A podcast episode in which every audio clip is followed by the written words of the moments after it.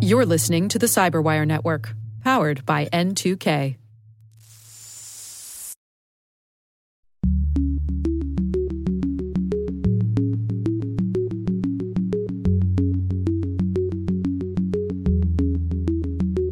I, mean, I think encryption is a core aspect of maintaining privacy and freedom of expression and can help be foundational to democracies.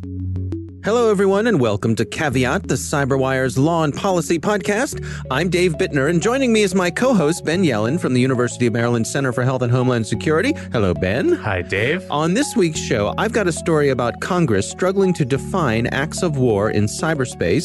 Ben has Apple's response to the DOJ and their request to unlock another iPhone.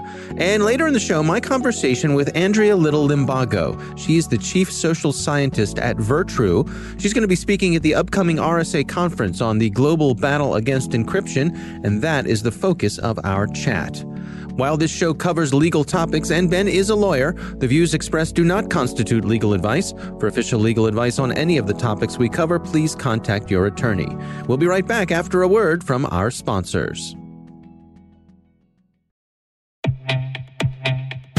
With over 8,000 threat hunters analyzing over 65 trillion signals daily, Microsoft works tirelessly with the federal government to keep our nation's data secure. This 30 year plus partnership is driving mission innovation that is secure by design. Whether optimizing your existing defenses or tackling advanced threats with AI, Microsoft gives you the intelligence and the automation you need to defend at mission scale. Let's work together to stay ahead of emerging threats and secure your mission anywhere. Learn more at aka.ms slash fedcyber. That's aka.ms slash fedcyber.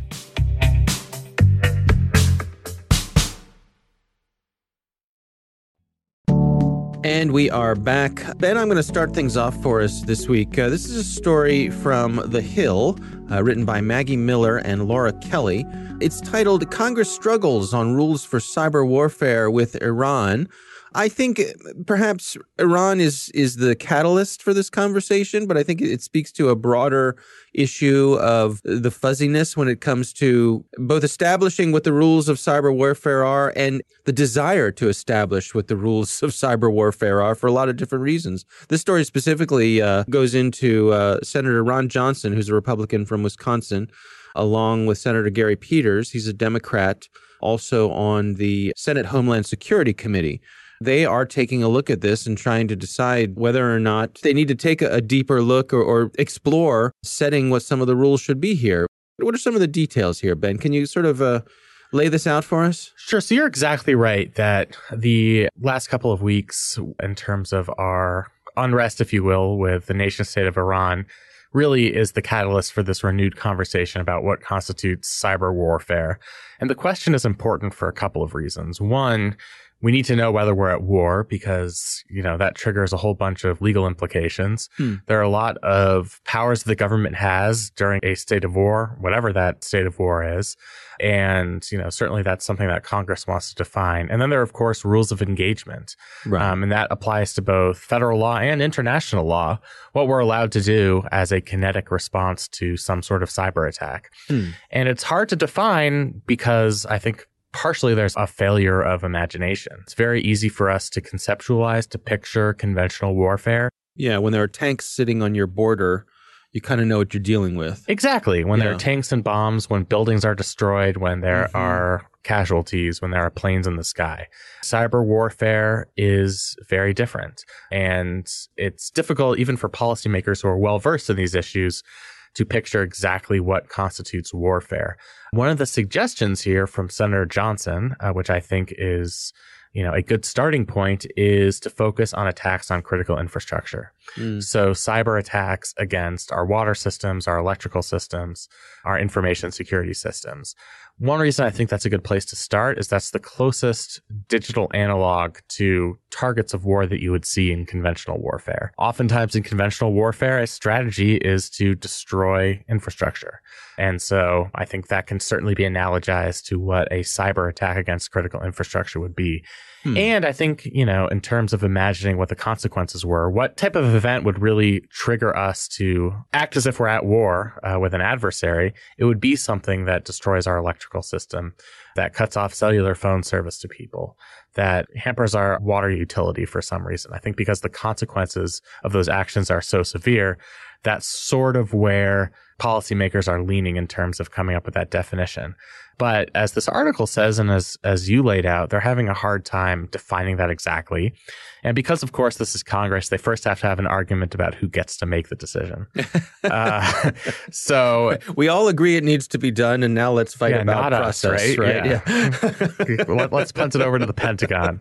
right. So the Department of Defense has taken an increased role as it relates to cybersecurity and cyber preparedness. Yeah, uh, Pentagon back in 2018 elevated U.S. Cyber Command to what's known as Combatant Command. Hmm. Uh, so that certainly raised the profile of cyber incidents as it relates to our national defense. So Senator Blumenthal, who's on the same Senate Homeland Security Committee, he's a Democrat from Connecticut, suggested that this really is the prerogative of the Department of Defense. They're the ones who should be defining this policy.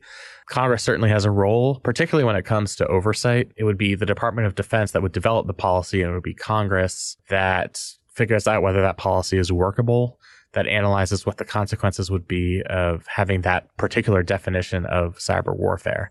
But the Pentagon has not done that uh, up to this point. And I think there's sort of a renewed effort in light of this threat from Iran to know exactly what constitutes cyber warfare, what the rules of engagement are. Because, and I know this, this sounds like hyperbole, but it's not if we're going to enter in some, some sort of cyber conflict, it's when. How much of this is a perception, correctly or otherwise, and, and I'm coming down uh, perhaps on the side of it being incorrect, that that cyber is its own thing separate from other types of warfare.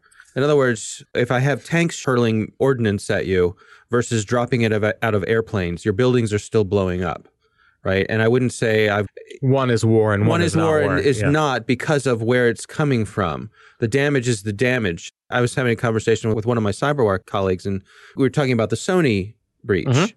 And suppose North Korea had snuck into Sony in the middle of the night when no one was there, so there'd be no human, you know, no casualties, and in, in, and had burned down all the the filing cabinets, and we knew it was North Korea. Right? Would that be an act of war? Right. I, I, mean, I, I, completely see what you're getting at. Yeah. Uh, it's not the mode of the attack, it's the consequences. And when we're talking about things like interrupting air traffic control centers, which would potentially cause planes to fall out of the sky. Right. Turning off the lights or the power, which could cause people to die from medical situations, you know, all, all sorts of Absolutely. When the consequences are potentially as severe as conventional warfare, then I think we need to treat the problem as if it were conventional warfare. I favor that kind of consequence based approach. Now, that hmm. doesn't work in all circumstances because whether we're talking about cyber warfare or all other areas of cyber law and policy, there are going to be some things where you can't quite analogize it to the physical world. You know, a lot of policymakers would prefer to simply use tort law to govern data breaches. Hmm. But I think through additional research, and through experience, a lot of us have realized that those types of, you know, 18th century tort principles are not always going to be applicable. Hmm. And I hmm. think that's true when we're talking about cyber warfare. Um, that's something that policymakers need to consider. But from a broader standpoint, that's why I think starting the conversation around critical infrastructure is so important because that's largely what conventional warfare is about. It's destroying our physical capital and our human capital. And cyber attacks certainly have the potential to do the same. Yeah. It's also, it seems to me like there's a part of this fuzziness comes because in the cyber domain, there's some fuzziness between an attack and espionage. Right. right. And, and, and there's a different response, there's a different understanding, there's a different agreement when it comes to espionage versus warfare. Yeah, and that exists in the physical world too. Mm-hmm. I mean, there are statutes dealing with with espionage. Now, the consequences of being a spy inside the United States on behalf of a foreign government, or being a spy on behalf of a foreign government in the United States as a United States citizen, are very severe. Uh, but it, it's a distinct area of the law from you know the laws of, of war and the laws of armed conflict right and i think you could apply those same principles here largely because we're talking about the difference in consequences an attack, if it's going to be defined the way it seems like lawmakers want to define it, are going to be attacks are going to be defined by their consequences. So if somebody is, for lack of a better word, loitering in our cyber world, mm-hmm. but not actually causing any overt damage, physical or otherwise, then that's more on the espionage side. Mm-hmm. Uh, but if they are disrupting our critical infrastructure, our power grids, our water systems, and you have an actual tangible impact on living human beings, that becomes something different entirely. Yeah. And it's worth noting that there's nothing that says that a cyber attack requires a cyber response. If someone turned off our lights with cyber, we could respond with cruise missiles. Right, especially if it was a nation state like Iran. I yeah. mean, it, it becomes more difficult and more nebulous when we're dealing with either lone wolf actors or terror groups that aren't necessarily associated with nation states. Oh, yeah, yeah. But yeah, I mean, there are circumstances where it would probably look a lot like conventional warfare. We would deploy weapons we would probably deploy cyber weapons, but we would also deploy conventional weapons mm-hmm. Because we're the United States. Uh, that, that's that's we, the area where we have asymmetry. We sure do. Uh, you right, know, and right. I think it's up to these lawmakers to make sure that that asymmetry continues in the realm of cybersecurity. And we're certainly not there yet, largely because the problem is relatively young, but we haven't had that national consciousness to determine that the threat of cyber attacks is, is, a real problem that requires the proverbial Manhattan Project solution. Oh, yeah. So it's an interesting way to think about it. And unfortunately, it may take some catastrophic incident to actually raise that level of public consciousness. Mm-hmm. Power went out in my house a couple of weeks ago in the middle of the night. Oh, yeah. And just because I'm a nerd about all this stuff, I'm like, huh, what if this is a cyber attack against our critical infrastructure from some nation state? Right, right. And I fell asleep and the power came back on in 20 minutes. But, you know. all right. Something that we'll track. I think it's an, it's an interesting area, no doubt at all. That is my story this week. Ben, what do you have? So the crypto wars are back, and the actors are slightly changed, but largely the same. Yeah. Uh, so there was this incident back in December at a naval base in Florida. It was a mass shooting. A mm-hmm. gunman murdered three people, injured eight others at this naval base. Yeah. The Department of Justice, led by Attorney General Barr, requested a bunch of information from Apple because the alleged perpetrators were using Apple devices. Mm-hmm. And Apple responded lawfully. They complied with the requested subpoenas and handed over information.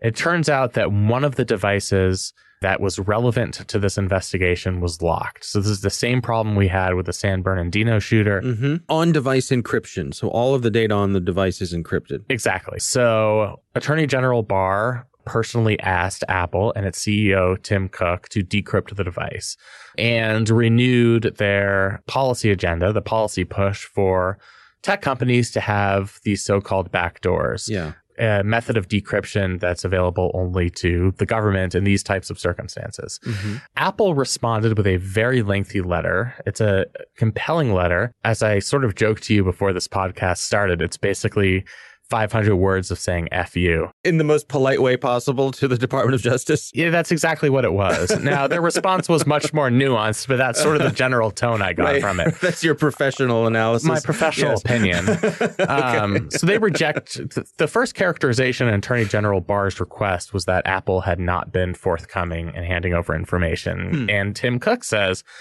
We've complied with all of the subpoenas that you've issued. We've handed over troves of information related to the suspect. What do you want? Stop bothering us. The second part of, of Attorney General Barr's request is this request to unlock the device. And to that, Tim Cook responded uh, with a position that he's had since he's been the CEO of Apple that these so called encryption backdoors are dangerous. They could be made available to malicious actors. They're not safe for users. There's mm-hmm. no such thing as a backdoor just for the good guys, in his words.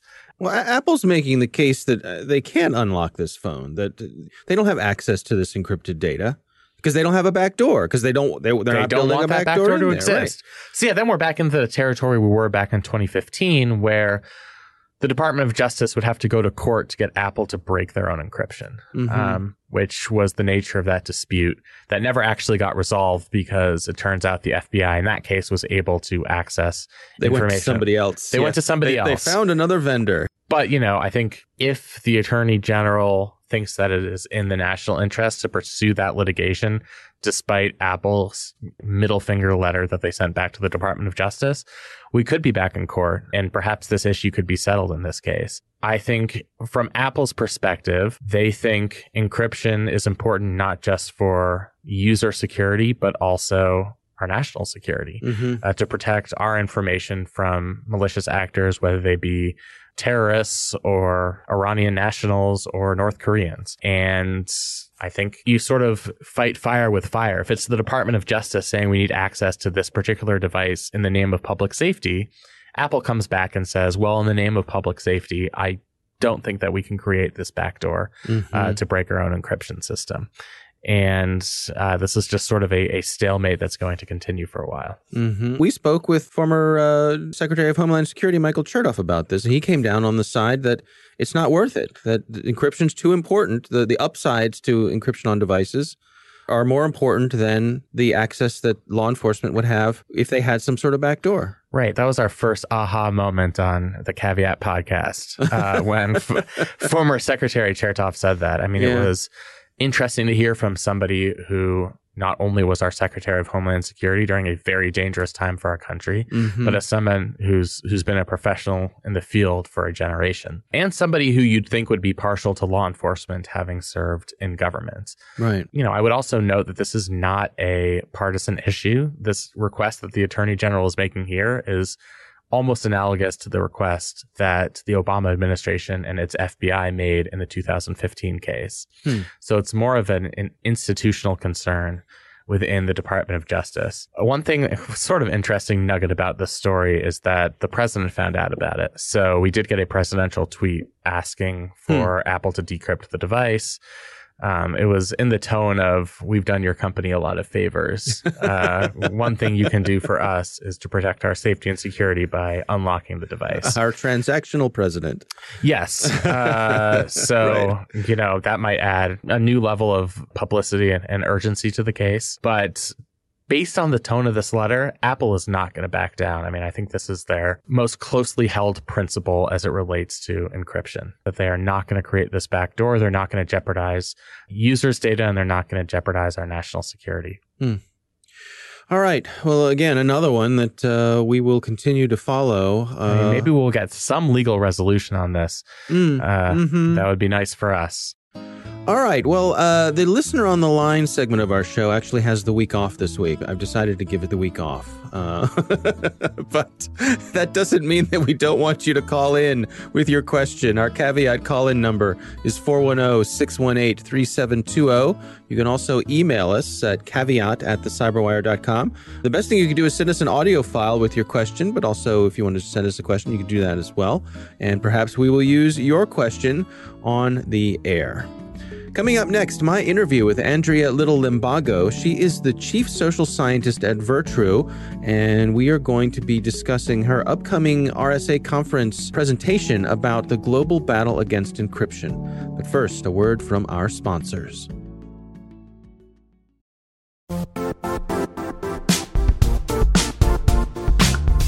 And now, a word from our sponsor, Zscaler, the leader in cloud security. Cyber attackers are using AI in creative ways to compromise users and breach organizations. In a security landscape where you must fight AI with AI, the best AI protection comes from having the best data. Zscaler has extended its zero trust architecture with powerful AI engines that are trained and tuned by 500 trillion daily signals. Learn more about Zscaler Zero Trust Plus AI to prevent ransomware and AI attacks. Experience your world secured. Visit zscaler.com slash zerotrustai.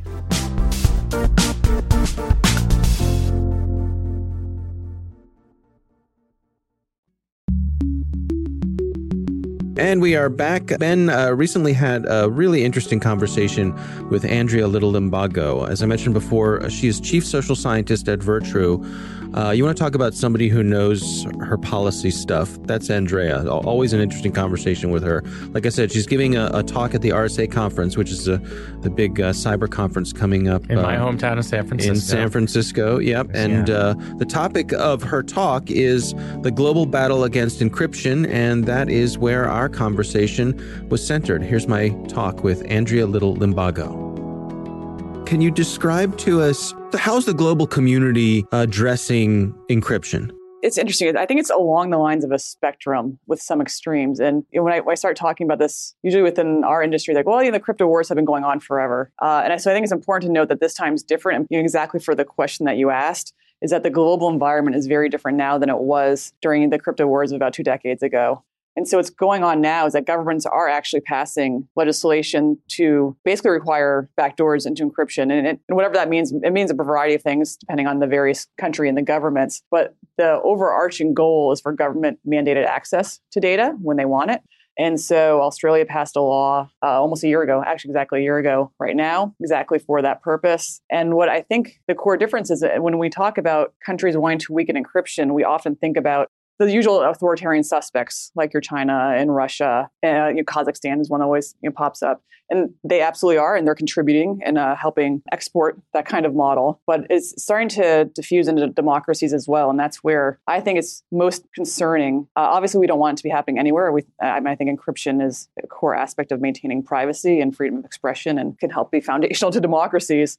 But the fact that it is growing into, is spreading into, into democracies, and this debate just continues even within high levels of leadership now within the United States and uh, Canada as well. I mean, you know, India's discussing these kind of laws as well. So it's really it's a trend that's going on globally for the sake of government mandated access to data under the auspices of national security. Can you walk us through the Australian example? I mean, what, what led them to this point, and how are they implementing it? So it's interesting. You know, about a year and a half ago, I think it was the late summer of about 2018, uh, the Five Eyes government, so the Five Eyes in you know, national security jargon are going to be the US, Canada, uh, UK, Australia, New Zealand. I think I got all five there. Yeah. Um, basically, we released a joint statement coming to a, a joint conclusion that governments should have access to encrypted data when they need to for national security purposes. And across each of them, initially, I think over the last few years, the link has more so been to terrorism and to, to try. And the argument has been that governments are basically there's a, a black area where they have no access to data due to encryption. And so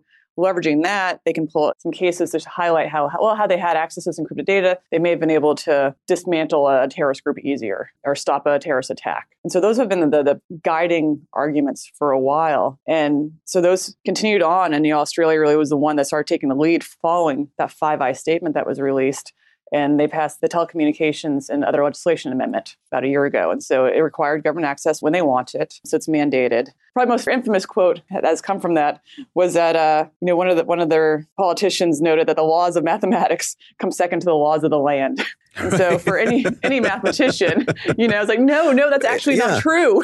yeah, yeah. Well, that's not I mean, how math works. I was I was going to get to that because I saw, you know, that we had the recent hearings on the Hill here oh. in the in the states and one of the reactions I saw was along those same lines. Yeah. As someone said that it's an attempt to legislate math. Exactly. Which, but uh, it's an important point. So, from a practical point of view, how is it playing out in Australia? Being a player on the global stage, how are they seeing these mandates through and still functioning? You know, a quick plug for the RSA talk. So my co-presenter with me uh, will be Lesley Seebeck, who leads the. She's the first executive director of the Australian National University's cyber program, hmm. and so she has been deeply in the weeds in that. So she would answer it much more thoroughly than I have, as she is living and breathing it right now. I, I don't actually know how many, whether it's actually even been implemented yet. I haven't heard of any major cases yet, which doesn't mean that it hasn't happened. It may not have just made our way over. But at the same time, because of it, companies actually, there has been enough of an outcry and discussion among the private sector that companies are considering leaving Australia due to this. And so, hmm. made, I mean, they've got major tech companies like Atlassian and, and, some others that have noted that this is going to weaken their ability to provide the services that they need to do for their customer base. And so, it is having an impact in that regard. You know, honestly, it's similar to the GDPR, where, but the opposite, but where the GDPR applies to European Union citizens wherever they are. So, it applies to US companies. So,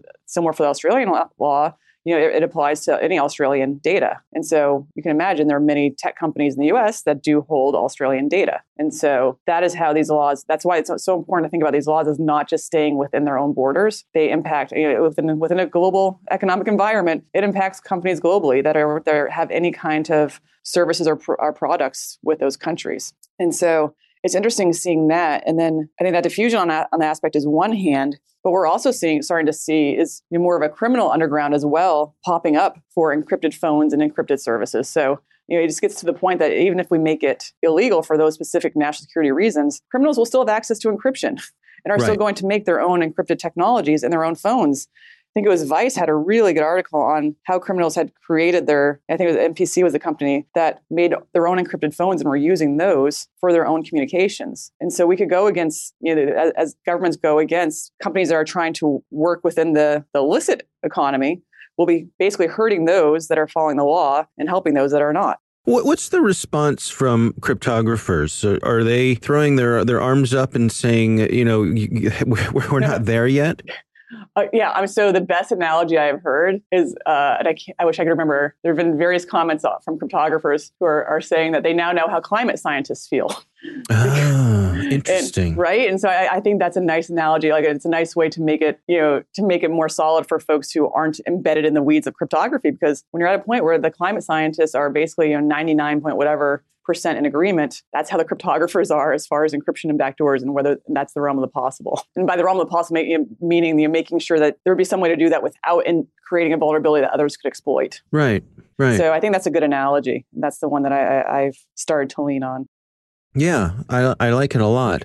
What other things are you covering in the RSA talk? Basically we're, we're going to be walking through uh, a little bit of you know on, on the differences now than it was you know, a couple decades ago. And again it really is we're seeing democracy decline across the globe. You know, the 90s was at the really the forefront of democracy starting to spread quite a bit more with the you know, fall of the berlin wall fall of the soviet union and so forth. You know democracy was on the rise. And so those battles were going on under an era when democracy was really starting to gain traction. Today we're seeing you know, the decline for several years in a row of democracy across the globe. And then on top of that and if you look at freedom house as the uh, the freedom of the net every year that has a variety of metrics for evaluating how, how free the internet is country by country. And think it's the ninth year in a row of decline in that area. And part of that decline, you know, encryption is, is one component. So, you know, I don't want not everything in the entire world will, will, rest on encryption, but it is a core component of safeguarding the data and it's foundational for securing the data. And the weakening of encryption is used in combination with other kinds of aspects for data for information control that the generally authoritarian regimes are using which goes in combination with some of the hacks that they're doing, the um, the disinformation, um, even creating some of the hardware discussions that we've increasingly been seeing that are being used for surveillance.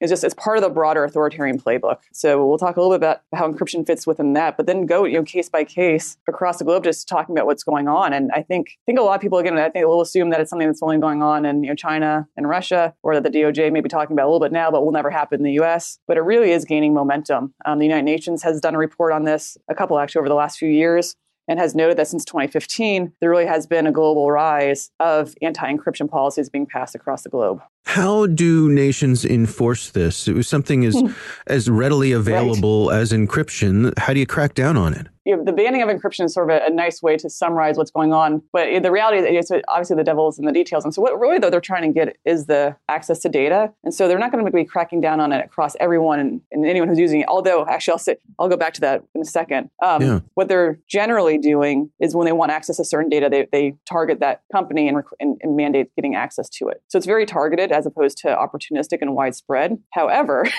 that said, there are cases during the attempted coup in Turkey a couple years ago. They ended up detaining citizens uh, for using Bylock, which was a popular messaging app in Turkey. And so anyone who's even using it, they associated them with being uh, behind the coup and were detaining mm. them. And so that's the kind of world that we're living in now that I think that doesn't get covered very much. And uh, you know, on the one hand, don't want to be you know knowing you know, the sky is falling and saying everything is bad, but I think we need to be realistic about what is going on across the globe so that we in the U.S. can make policies to counter that and ideally be you know that be that that um, symbol of how to actually do this right as far as protecting data and privacy and create a counter framework that others will want to emulate as opposed to this other you know, digital authoritarianism model that is spreading. And in your mind, what does that look like? If, if we could build an ideal system here, a, a model for the world, oh. what would it look like? Yeah, that would be nice. And, you know, I, one, I wish I had all the answers, so I do not. And there are probably a lot of other people who could really provide the details on this. But for me, one core component is the federal privacy legislation. And so a lot of privacy legislation has cybersecurity components into it. And so in general, I look at them more so as data protection regulations. Uh, that's what a lot of them are, such as the GDPR. What I would like us to do is, one, learn the lessons from GDPR for what it's worked worked and what hasn't, actually implement some of those under more of an American design. But I think you know, a lot of these talk about security safeguards um, within their laws. And so it'd be great to include that and specify encryption, you know, which is you know, related to this conversation. But I'd like it to be you know, much broader. I mean, we're at a point where we actually do have some momentum for a federal data privacy law. And you know, both the Republicans and Democrats over the last few weeks both introduced one, which means you know one that both both parties are actually interested in something and interested in hopefully solving this problem. So right. that alone, I, I think, is enormous given this time um, in our country. But it's also, you know, a lot of corporations have started over the last you know, year and year and a half have really switched their mood on and their stance away from self-regulation towards some level of regulation. And so a lot of that stems from California's law that comes to, into effect uh, in early January um, but also you know, points to there's a growing shift within the American population wanting a federal privacy law. And so there are a range of factors that are, are getting debated and you know hopefully will be included that all point to the notion of individual data sovereignty. So the digital authoritarianism really talks about cyber sovereignty a lot, which is government mandated control of the internet and access to data. And so I'd like to see one that focuses on individual data sovereignty and greater individual control over their data. And so that could be everything from you know, providing the technical tools that are more usable and understandable and consumable for users to protect their data, um, but also gets into the legal aspects, such as the terms of service that are just way too long for anyone to even understand what they're um, signing up for. It gets into you know opting in versus opting out and giving the individual greater control. Various kinds of repercussions that may happen if corporations fail to adhere to the law. And I think a lot of that falls under the data breach notification, which tends to fall under under these kind of laws and specifying timeframes and for what must be provided. But obviously, all that needs to be, in my you know, ideally for me, would be influenced by both the private sector and those who are the ones that are trying to do the right thing and, and protect the data with with the realities of how hard that actually is. But also, I'd love the security community to get more involved. I mean, I think we generally look at it as a privacy community is, is general, generally for broad stereotypes. Generally, is the, is the, are the lawyers the security community tends to be more of the technologists. This is increasingly changing, and there's a growing overlap, which I love to see. I think that's going to keep going on.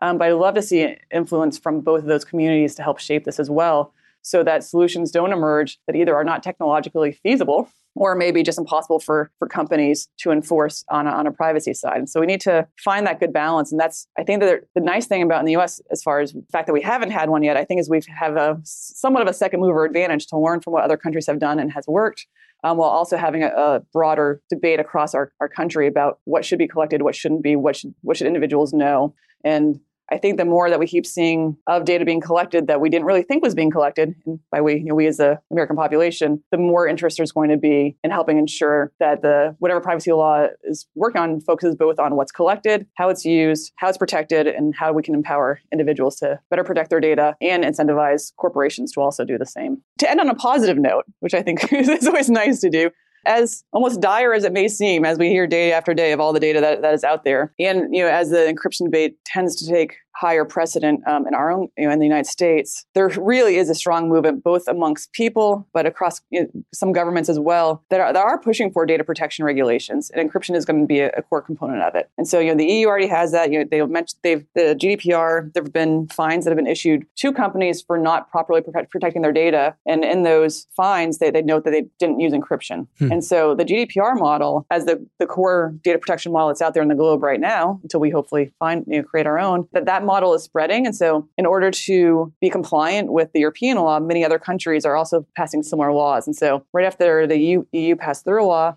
Japan basically formed a, an agreement with, with the EU, and they basically became compliant with one another. And so that so similar protections are in Japan. Uh, in 2020, Brazil has a new law coming into effect for the general law on data protection, very similar to the EU's law, a little bit more specific in some areas.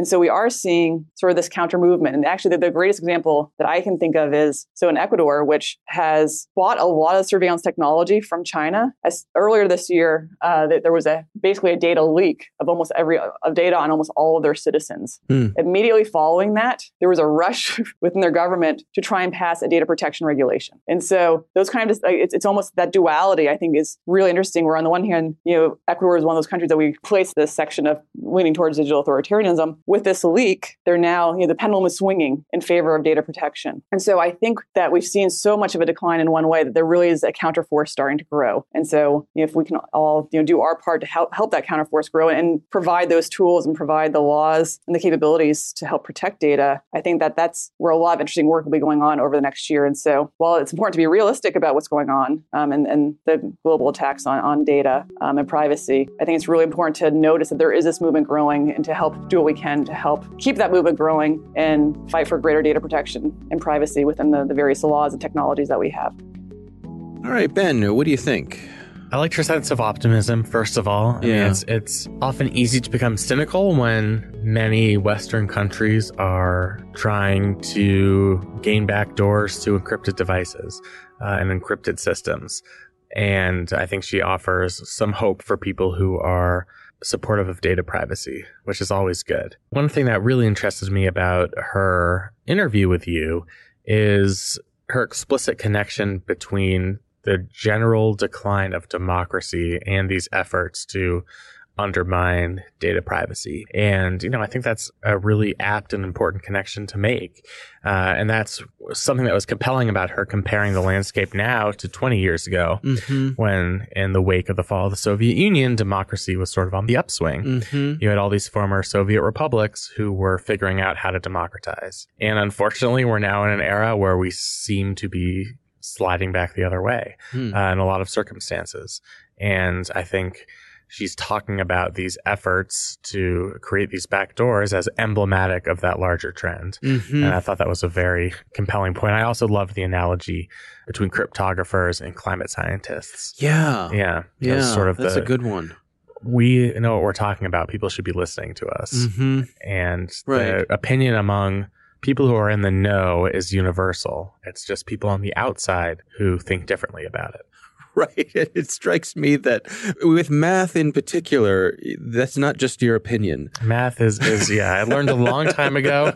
You cannot answer a question in a math test by, you know, stating my opinion is X.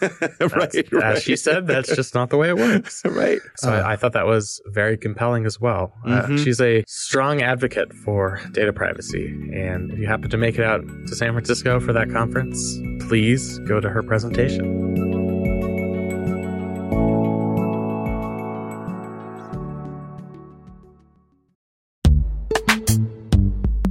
And now a word from our sponsor, Netskope. Netskope is a worldwide leader in SASE and Zero Trust. Its unified platform, Netskope One, provides optimized access and zero trust security for people, devices, and data anywhere they go helping customers reduce risk, accelerate performance, and get unrivaled visibility into any cloud, web, and private application activity. To learn more about how Netskope helps customers be ready for anything on their SASE journey, visit netskope.com.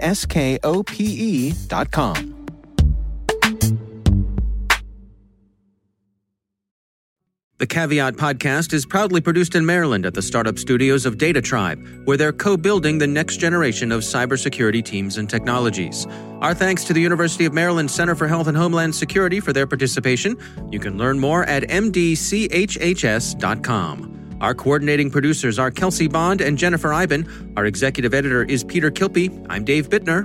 And I'm Ben Yelin. Thanks for listening.